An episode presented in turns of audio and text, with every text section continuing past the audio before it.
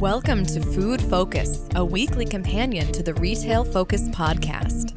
Each show will discuss news, issues, and product releases in the restaurant, fast food, beverage, and grocery industries. Here are your hosts, Trent Kling and Leighton Kling.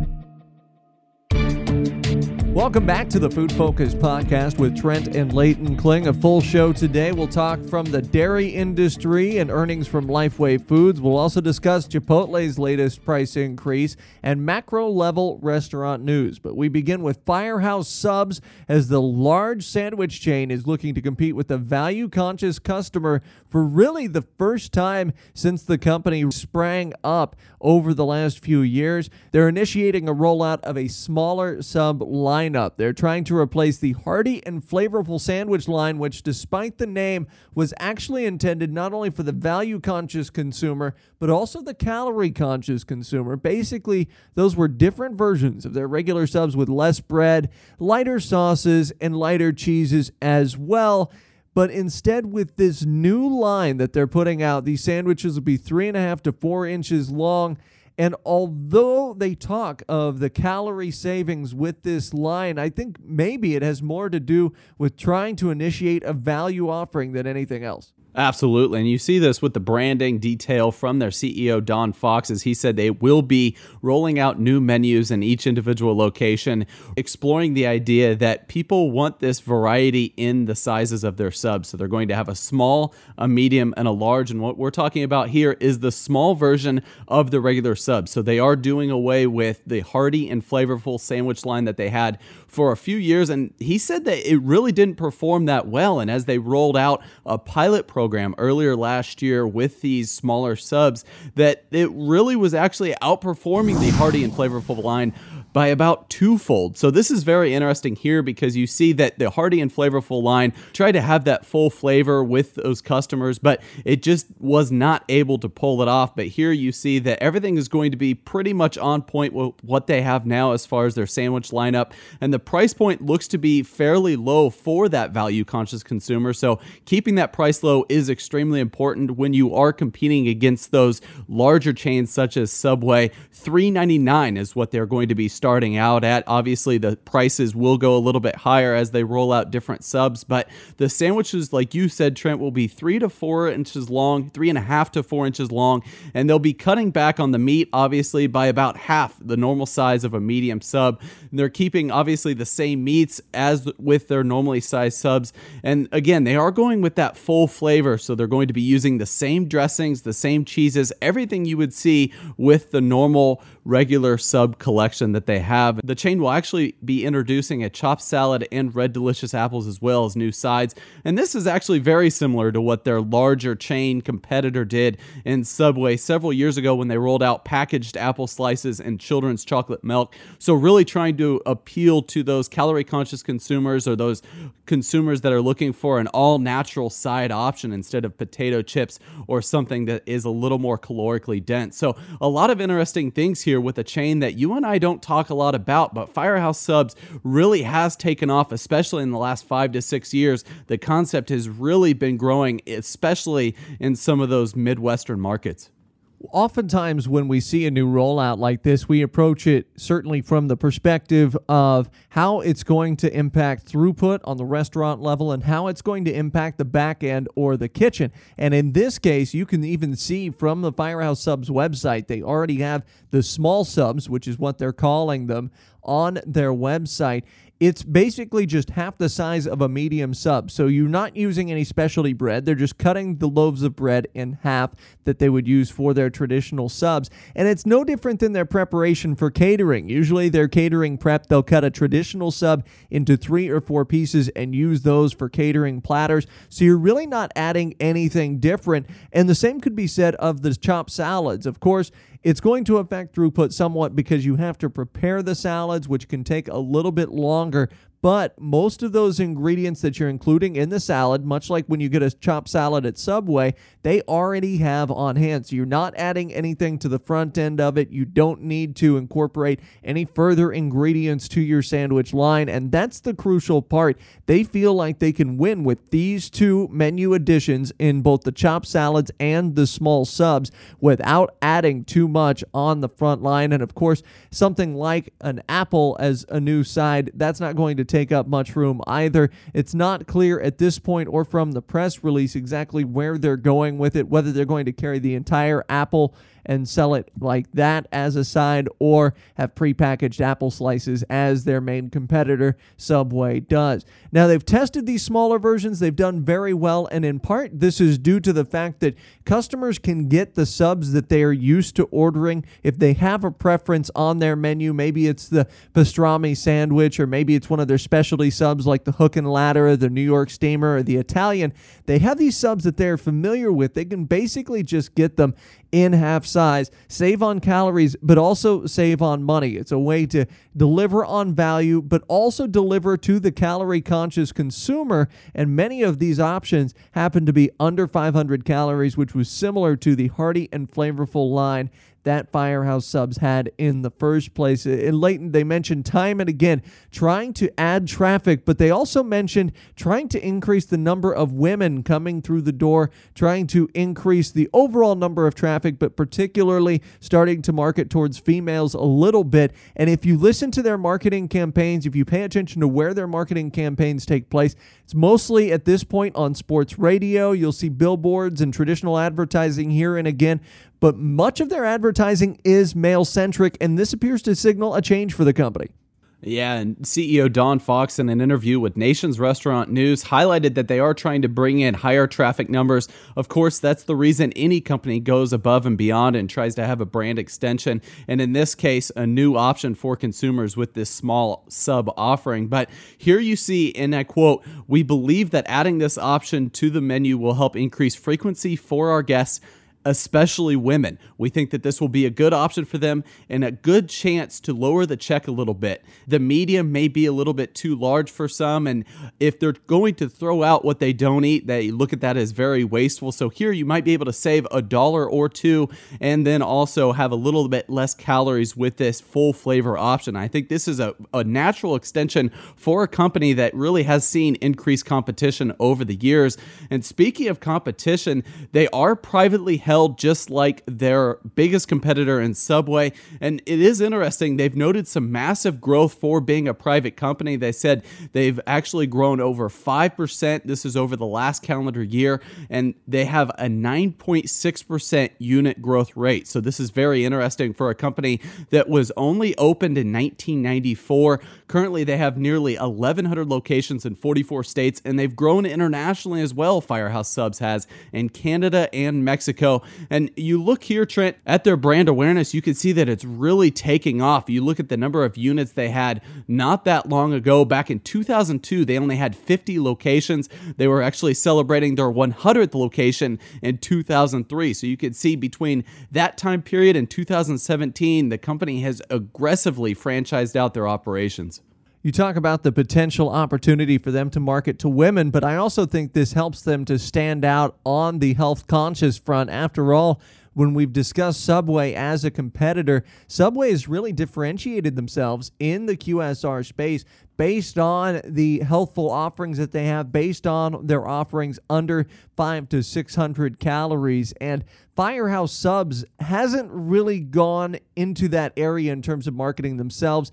Most of their marketing plans talk about the size of the subs, talk about the hardiness of the subs they don't really address the calories of the subs. And when you look through their menu, I don't care if you're female, as the CEO mentioned, or male, you're going to see subs that are fairly high in calories, and you don't see an attempt to differentiate themselves on the calorie front until this new small sub program that was introduced. And again, the Hearty and Flavorful line was intended to kind of do that, but I think it not only missed on the naming, but missed on the marketing front as well. Something I found interesting about Firehouse Subs, and this might speak to the fact that they've grown by leaps and bounds in the last 15 years there are fairly low barriers to entry if you are a potential franchisee. There's a low $20,000 startup fee. Initial investment ranges anywhere between $130,000 to $930,000 for franchisees and there's a 6% royalty off the top that takes care of all local and regional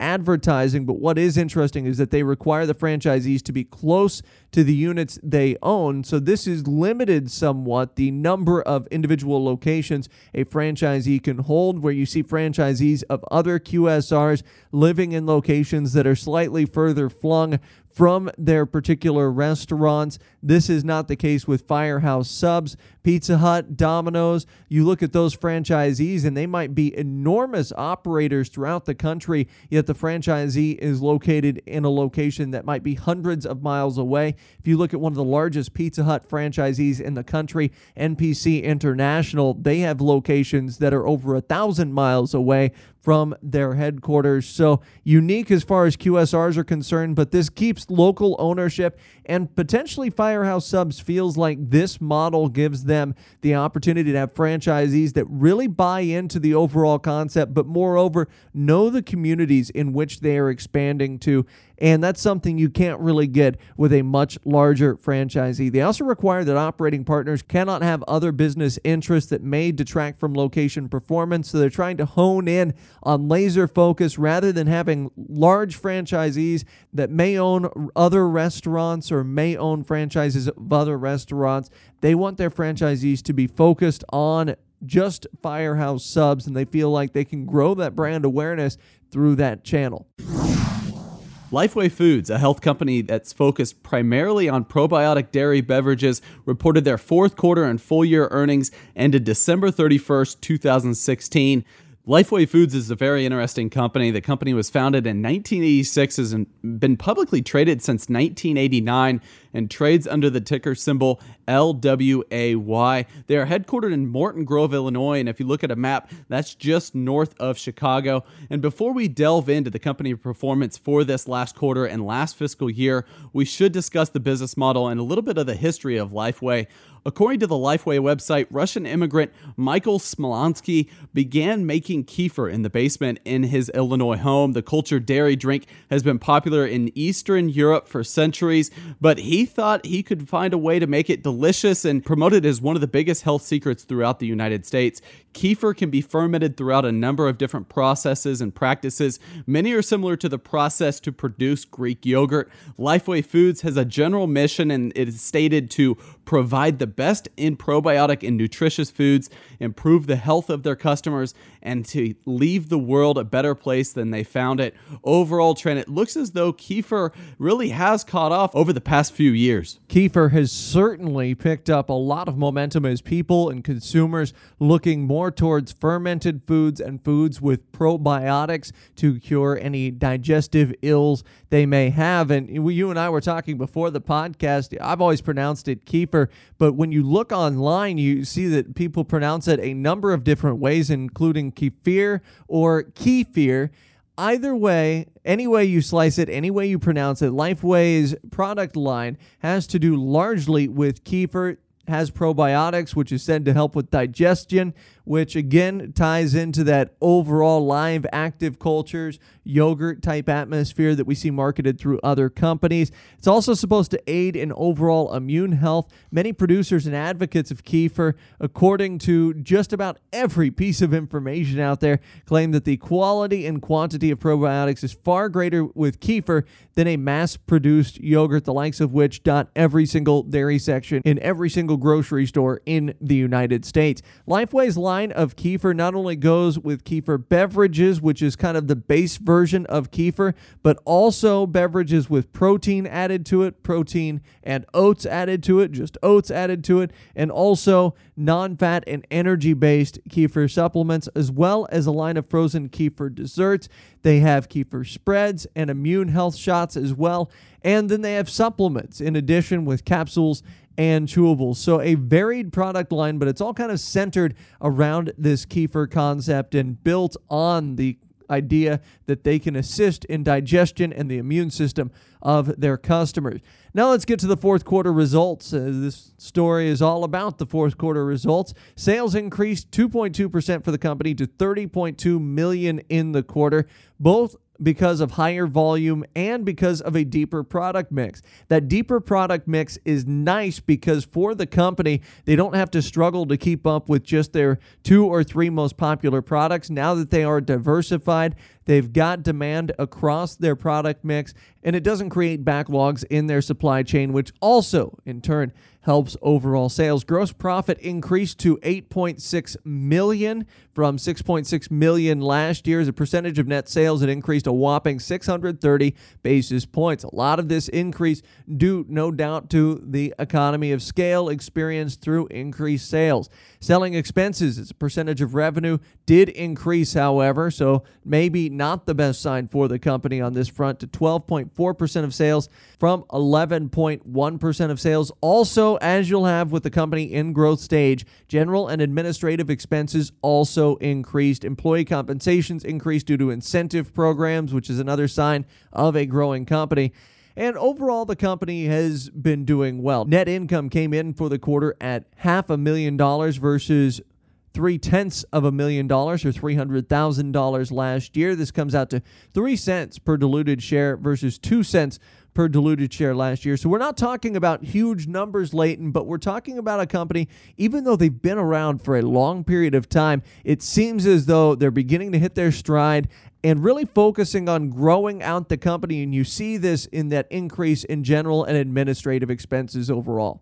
Yeah, absolutely. And anytime you see a growth there, you're really looking at net sales to see if that's also increased. And that is definitely the case. As you reported for their fourth quarter, positive sales overall for the company. If you look at the management statements after this earnings call, you can see that they are pleased with the company's performance overall. You see that they are trying to extend out in 2017 and increase not only the volume of existing products, but also push forward product innovation to have some more extension in there. You mentioned several of their extensions with protein based products, energy products, which have been big over the past several years, but then also a kid's version of a probiotic shot. So I think right here you're looking at a bigger consumer base, and anytime you have that, you have to hope for better top line sales. And I think they are very optimistic for 2017, but not unnecessarily so. You see that internationally, they now have distribution in the UK, Latin America, Canada, and even Ireland. So right now you see that their product base is getting a lot of brand awareness and people are really clinging on to this kefir product base that they've had for oh so long. I think right here you're seeing a company that has a very strong strategy that's been intact from the last couple of years. They really haven't changed much. As I was looking through their prior earnings results, really they've been on the same strategy and they've been focused on this product innovation. And by that I mean just last month they announced a new line of of an elixir non dairy organic beverage and also extended their supplement line. Trent, you had talked about having capsules and chewables in that lineup, but I think the fact that many of our listeners haven't heard about kefir really opens up the idea that they still could do a lot in terms of advertising. You had mentioned that selling expenses as a percentage of revenue increased, which means they are getting more focused in that arena. I think they could do a little bit more in terms of social media. I looked on their YouTube page, and they only have about a four figure subscriber base currently on their YouTube channel. So I think they could do a better job at really educating the general public as to what their products can do as far as general health is concerned. A lot of times over the past couple of years, we see a, a higher concentration of probiotic products, but very rarely do we hear of this kefir product or this kefir based product mix that they have been really tailored towards over the past decade. So I think by them having higher advertising expenses, at least effective advertising within the social media realm, I think they could really do a lot to boost their brand awareness and boost those bottom line sales for the company as they are a publicly traded firm. You have great insight into their marketing techniques there at Lifeway, and I agree with you, especially given how much kefir and probiotics in general, fermented foods in general, has gotten press over the last couple of years. You would think that certainly they would be able to drive up some of their subscriber numbers beyond that. Their stock did pop a little bit after this earnings release, as we'll look briefly at the share price. It's $9.70 currently as of recording of this podcast. This is up from where it had been trading just above $9 for the better part of the last five days. Did pop to near $10 at one point last week, but still fluttering between 9 and $10. That leaves them with a very healthy price to earnings ratio. We talked about their earnings 3 cents per share during the fourth quarter. Their earnings per share for the entire fiscal year, 22 cents per share. So their price to earnings ratio indicates growth or indicates that the market sees possible growth 45 times is the price to earnings ratio. And it also bears mention that their estimated earnings from the market were 6 cents per share. So they did technically miss on earnings, but still, I think, Leighton, you would join me in agreement that this is a company, again, positioned for growth. And part of the reason they missed on earnings is because they're funneling resources internally. And you have to like that going forward as they see themselves positioned to make 6 cents per share in the next quarter.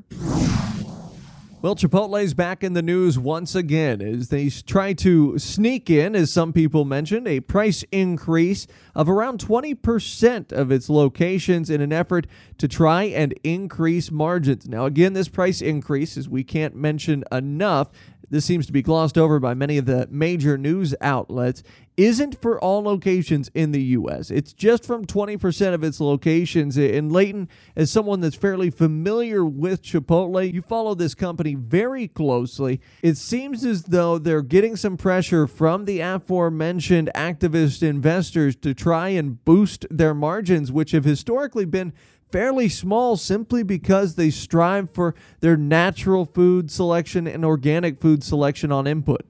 Absolutely. And I really hope I'm able to convey the main points of this story as Chipotle has been in our sights for over the past six months, ever since the food scare of 2016 and 2015. And then obviously Bill Ackman and Pershing Square Capital Management taking an almost 10% stake in the company. They've really been on my radar. I was also a former shareholder of Chipotle. So, really, a company that has been seeing the lows of the lows and then the highs of the highs recently upon this news. Shares are up significantly over the past couple of weeks. Overall, Trent, I think this price increase has a lot to do with the pressure from Bill Ackman's capital management group. And I think right now you're looking at a company that has positioned themselves for a little bit of a restructuring, a realignment, if you will. We talked about them getting rid of their co CEO a few months ago. And then if you look at Chipotle now, they really have brought back very few customers that they had lost previously. And I think they are struggling to get customers back from those food safety issues we had long talked about. But traffic has slowly picked up, especially if you look at their prior quarter where they reported top line revenue of around $1 billion, which actually was up 3.7% year over year. They had a 4.8% decrease in comparable restaurant sales, though, and this is a number that a lot of analysts were hoping would actually be positive for the most recent quarter. So one might wonder if the company is doing the right thing by raising these prices. Again, they're raising the prices by not that much, but they are raising the prices at a significant amount of current locations. And I think it's very scary and very wearisome to be doing that at a time when you are trying to bring back in your loyal customer base.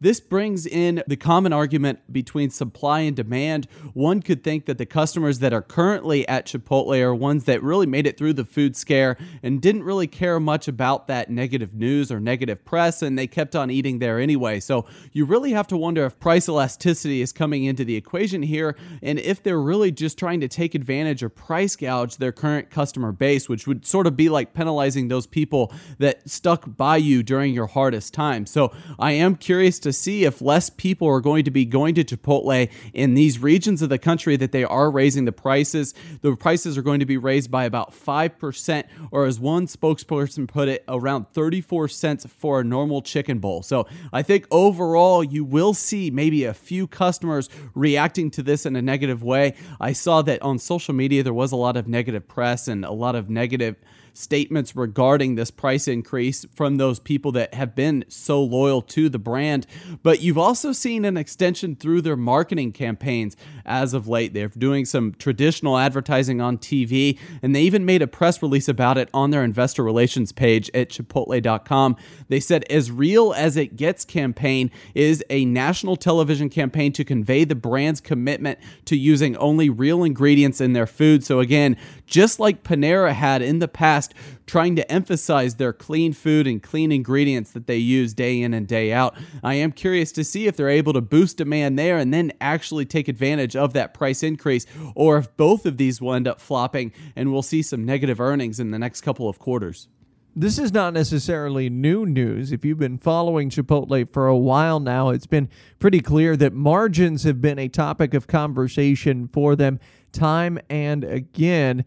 And it appears as though, as early as January, people were talking about a potential raise in prices to help to balance out the lower margins. But again, and I can't stress this enough, they're only raising prices in about 20% of their markets. Now, it's not clear exactly which markets will see the 20% price increase, but prices already vary at Chipotle from market to market. For example, the Chipotle nearest me, I can get a chicken bowl for 6.25. That same chicken bowl might sell for as much as 7 or 7.25 in other markets throughout the country. And of course, some of their licensed stores and stores in higher traffic areas will boast larger prices. But I think to me, that's the most interesting portion of this story. These increases have occurred at 440 of the chains over 2,000 restaurants but it's not clear if these were focused in any part of the country or focused in any area.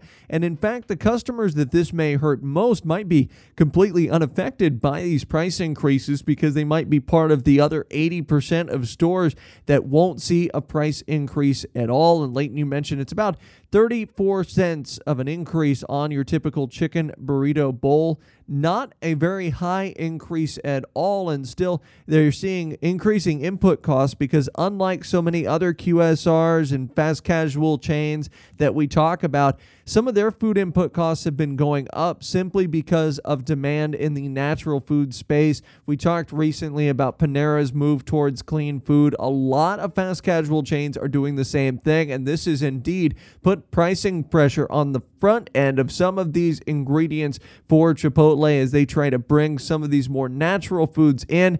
We've seen shortages before at Chipotle, and fairly regularly they've had to go to steak or pork that was conventionally raised due to product shortages. But every time there's a hiccup in their supply chain, that also costs the company a little bit too. So this increase in price should be able to cover at least some of that. As you mentioned, Leighton, the market reacted favorably to this announcement from Chipotle. I think most consumers kind of ground their teeth a little bit. Look beyond the headlines, though. I beg you, beyond just the Chipotle is raising prices across the board. This is much different from a blanket price raise. This is instead a very targeted system that Chipotle is using.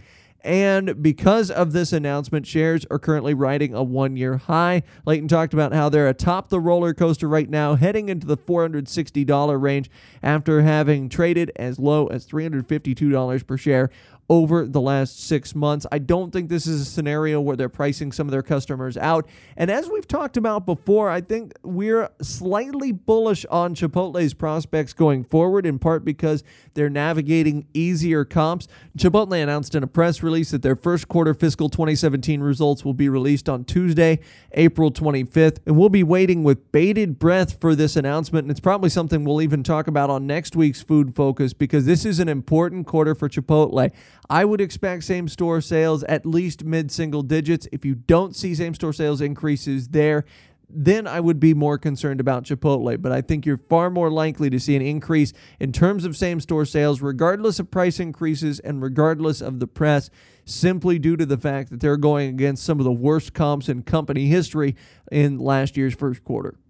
Yeah, and I think some of those reasons are, are really built in here. And I think, honestly, you made a really good point here when you're talking about food input costs. Chipotle is not your normal QSR or fast casual restaurant. They are focused on having only non GMO ingredients and only sustainably sourced meat. So I think that is going to cost them in the long term. We saw some pricing pressure back in the summer and spring of 2014 as the company had raised the price of steak related offerings by as much as 8% in some parts of the country. And then guacamole, obviously the avocado prices fluctuate, but it was also raised around 11% in that same time frame. In August of 2015, again, Chipotle had confirmed they had raised prices of steak and barbacoa in their burritos, tacos, and bowls between 4 and 6% across the country. And I think here, this is probably going to be a combination of two things, Trent those food input costs and then also wages, neither of which were actually formally announced in this press release. But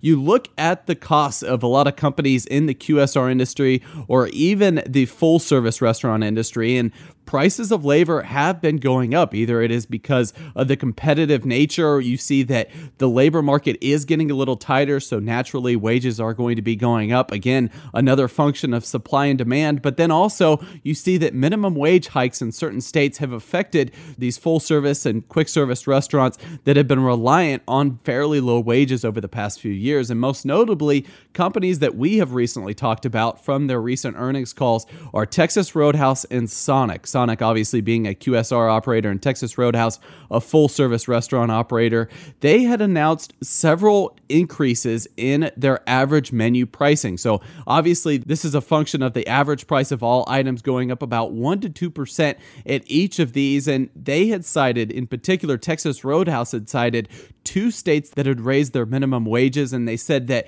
the menu price increases were not at all due to their food inputs, but only because of those increased wages they had to pay out for their cooks and other staff. So I think this is interesting in that Chipotle didn't really make an explanation or didn't give an explanation for the reason behind this 5% price increase. But overall, Trent, you are seeing a company that is rebounding and definitely indicative in that share price. You had talked about the shares trading in the $460 range. To put this in perspective for our listeners, shares are up 18.6% just in the last four weeks. And so Bill Ackman getting in around the high $300 and low $400 range is seeing a really big payoff in terms of a longer term investment. And I am curious to see how this marketing push and this price increase is going to affect them in the quarters to come.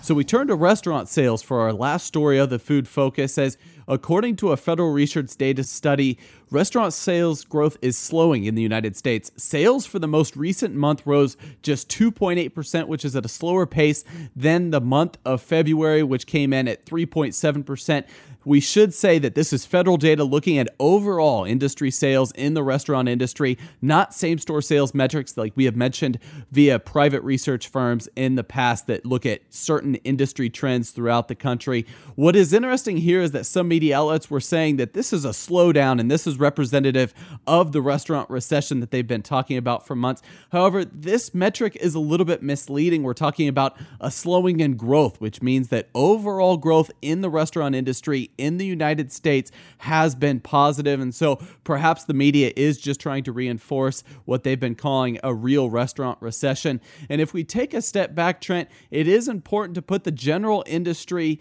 performance in perspective for the layperson. And this all comes after originally at some point last year, an analyst at Stifel said that we were in a restaurant recession and sounded the air horn a little bit. Media outlets everywhere picked up on it. Now, we should keep this in perspective for our listeners. As Leighton mentioned, the true economic definition of a recession is two consecutive quarters of negative GDP, or in other words, falling productivity in the market taken as a whole. Now, the more general definition is at least several months of negative economic growth. However, it was the industry as a whole taking a hit in comparable store sales that caused everyone to freak out, caused everyone to panic. Even though recession is a more macroeconomic term, analysts and others have loved using the term restaurant recession. We've seen that pop up everywhere. Just about every media outlet has parroted this term out there.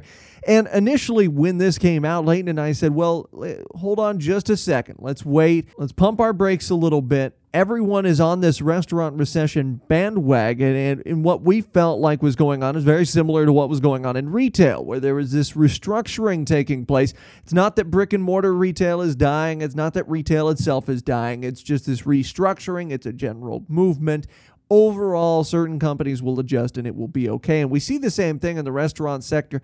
There are some restaurants that are just eating it right now. Ruby tuesday being one of them and other restaurants are having massive amounts of success. And then you have your giants your titans in mcdonald's and the likes of wendy's and burger king that across the board have more or less stabilized even though burger king and wendy's have seen a lot more success than the likes of mcdonald's in the qsr space so, despite the fact that these media outlets have loved using this term to relay some of the comp sales problems that some players in the QSR, FSR, and full service space have been having, we see through these numbers there's still growth in terms of sales. Just because a few chains are down in terms of comparable store sales doesn't mean that you're not still seeing growth on the whole. And that's something we really wanted to drive home with this story. Even though sales are slowing in terms of their increase or in terms of their growth, sales are still going up. Sales went up 2.8% over the same month the year prior. This is according again to federal research. There's still growth in terms of sales, so we don't see that shrinking back in terms of sales like you see in comp store sales for some outlets. And even compared to the latest GDP numbers for the US, we can see that the restaurant industry is outperforming the nation as a whole when you compare it to other GDP numbers. Does this sound like a restaurant recession? I really don't think so. The third quarter growth rate in the US increased 3.5%.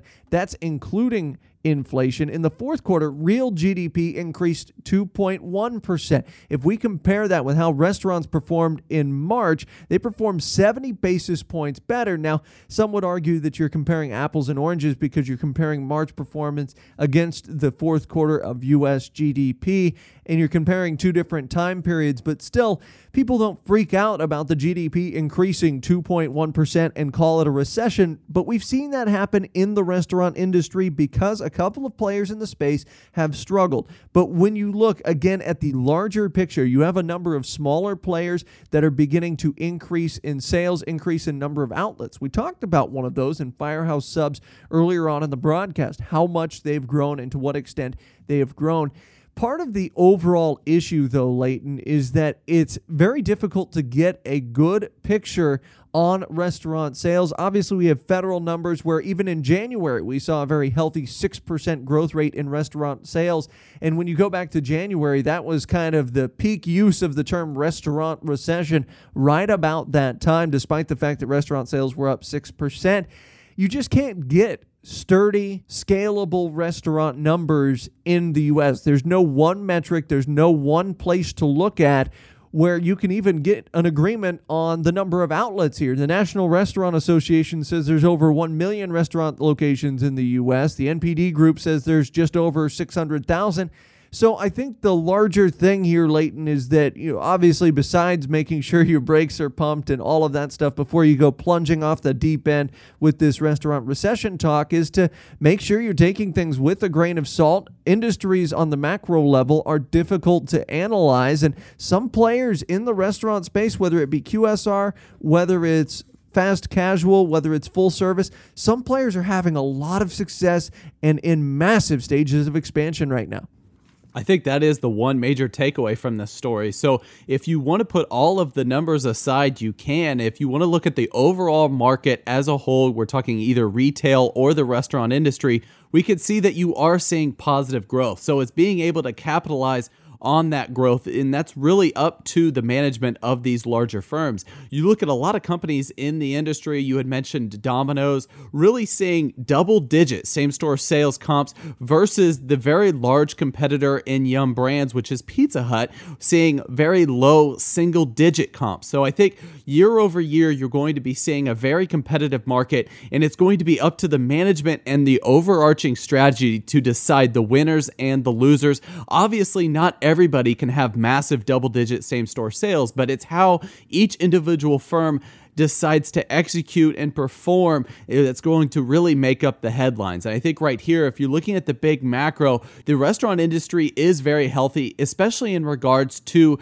the United States GDP growth. So I think right now, the big takeaway here for me is at least looking at the numbers, even in years past, you're seeing that the normal growth rate never really hit below 2.5% for restaurants. We look at the entire 2016 year, you see that only five times did restaurants get below 2.8% growth for a particular month. So, this is really good news, in my opinion. You can't just compare month over month data. I think if you're looking at the industry as a whole, you're seeing a very healthy market. And I think you're seeing that there's a lot of opportunity out there, especially we talk about Bill Ackman coming in and being an activist investor. He actually has an extremely large stake in restaurant brands, which owns Tim Hortons and Burger King, and they just bought Popeyes for $1.8 billion. They would not buy Popeyes if they thought that the see quick service restaurant industry as it pertains to chicken was going to be failing over the next few years. They bought Popeyes for $1.8 billion because they wanted to extract value out of the chain and they saw that they could potentially increase sales for the long term. And then also, here recently, Darden reported buying Cheddar's for almost three quarters of a billion dollars. This just after we report that Darden's same store sales is really only positively increasing for their main brand in Olive Garden. Of course, they wouldn't buy Cheddar's that they thought it was going to be a failing entity in the FSR space. So I think overall we're saying that there is growth or there is at least the opportunity for growth. It's how these individual operators execute. It's going to be the major question going forward. Well, we've reached the end of the Food Focus podcast, or at least almost the end. The last segment where Leighton and I compare something that we tried that's new to the world of food. And we begin with Leighton. I actually went to a restaurant this week, which was a first for me, at least a first over the last few months. Normally, I've been trying snacks as of late, and I told myself I need to stop that. But as a celebration for my birthday, which happened here recently, my mother took me to a Panera Bread, which, of course, as we talked about during this very podcast, has been really bullish on the fact that they sell clean food with no preservatives or artificial colors. Based on their new and revised menu at this particular location, I got the Chipotle chicken avocado melt, and I have to say that I got everything on it except the mayo. They have a particular type of mayo on there, a little bit of a spicy mayo. I had everything but, and it, to be honest, it was a very delicious sandwich at a very reasonable price point. I got the medium version, which was coming in around $6 or so, and I got a side of potato chips. And what was interesting is I hadn't been at a Panera in quite some time, Trent, but this was interesting to me in that their potato chips were Panera branded potato chips. I had always thought that they had sourced that out, but it was a very good sandwich overall, a little bit spicy as there were some peppers on it as I'm looking now, Trent, I'm trying to find not only the ingredient information on this particular sandwich, but also the nutrition facts, and I cannot find it on Panera's website. So I'm wondering if this is actually a new offering. As I look in their sandwich tab, and I've seen everything but I see the turkey and avocado melt, but there is no evidence of a chicken chipotle avocado melt. Again, a very good sandwich, and I recommend any of our listeners try it. It's a very good sandwich, and I got it in under four minutes. I actually timed the wait staff as they have been working on their throughput throughout the United States at both franchise and company owned locations. Well, Leighton, what I found most interesting about that last segment is that your your mom actually took you out to lunch at, at a place. That's that's intriguing there. And by the way, happy late birthday. I got dragged to an Applebee's, and I say dragged because Applebee's is not a place I usually frequent. I usually, if I'm going to other restaurants in the same sector, will prefer a Chili's or perhaps a local restaurant. But I was taken to the Applebee's and I have to tell you, I was pleasantly surprised with the experience. Now, the throughput, not as good as it was at Panera. In fact, had to wait nearly an hour for the food, and it wasn't particularly busy at about 9 p.m. on a Thursday. But I ordered the caprese mozzarella chicken, and I like caprese salads as a whole. Usually it comes with whole milk mozzarella, tomatoes, and basil with some balsamic glaze. This one took it to the next level, had some grilled onions on it as well as some grilled chicken. And I'm looking at the picture on the website, and what I got doesn't really resemble what the picture is, but what I had was actually surprisingly delicious to me. Usually I steer clear of Applebee's because of the calorie contents of many of their meals. This was fairly reasonable. It does come with mashed potatoes and the mashed potatoes i'm sure were fairly calorically dense as mashed potatoes usually made with butter and or cream. But the actual caprese mozzarella chicken itself was was good. It had a fresher taste than what i was expecting. And overall i appreciated the meal. It came at a price point right around $11 at my Applebee's, although I understand that Applebee's changes their pricing structure from place to place and from restaurant to restaurant throughout the country. But I come away with this surprisingly recommending something from Applebee's to our listeners. It's not really my cup of tea, Applebee's isn't, but this particular meal is something that if they keep it on the menu, it's a new introduction.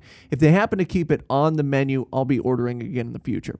That'll do it for us on the Food Focus podcast. For Leighton, I'm Trent saying so long for now. As always, we remind you to check out Retail Focus later on in the week. Retail Focus downloadable on iTunes or Podbean. You can also check out our website on Podbean if you go to Podbean and search Retail Focus Podcast. Also, check us out on Twitter at The Food Focus, where Leighton updates all the food stories in between our podcasts on a weekly basis. This has been the Food Focus Podcast. As always, we may have a position in or against companies we discuss on the podcast. Do not invest in stocks solely on the input of the podcast hosts. For more information or for past podcast episodes, visit us online at retailfocuspodcast.com. Also, follow us on Twitter at The Food Focus for news in the restaurant, fast food, beverage, and grocery industries.